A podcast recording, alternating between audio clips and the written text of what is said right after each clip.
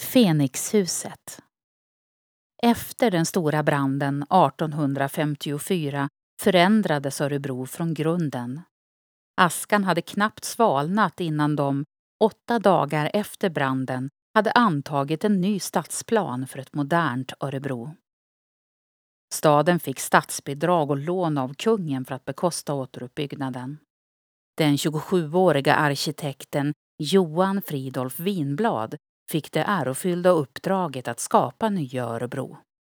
Under det kommande året växte nya två och trevåningshus upp i snabb takt längs ett rutmönstrat gatusystem. Stortorget blev en lång brandgata och är än idag med sina 362 meter ett av Sveriges längsta torg. Handels och hantverkarstaden blev en industristad och börjar närma sig det Örebro vi ser idag. Ett av de få hus som klarade branden var Fenixhuset.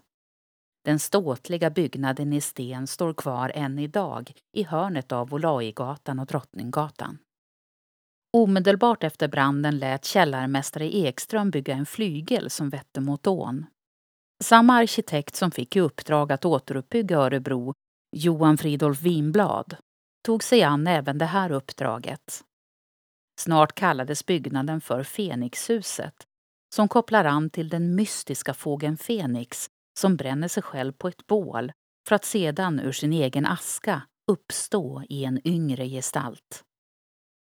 Fenixhuset, Elgerigården och ett fåtal andra byggnader överlevde branden och berättar idag om en väldigt dramatisk del av Örebros historia.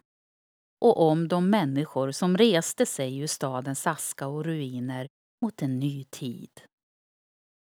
Upplev flera berättelser och objekt på plats med Geostory-appen. I appen kan du också tävla om att bli väktare och beskyddare för dessa. Finns där appar finns. Har du förslag på intressanta och bra berättelser som du tycker borde finnas i Geostory?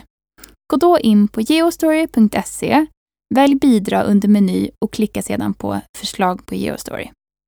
Vill du även hjälpa till och sponsra redan inlämnade historier kan du välja insamling och sen sponsra med det du vill och kan.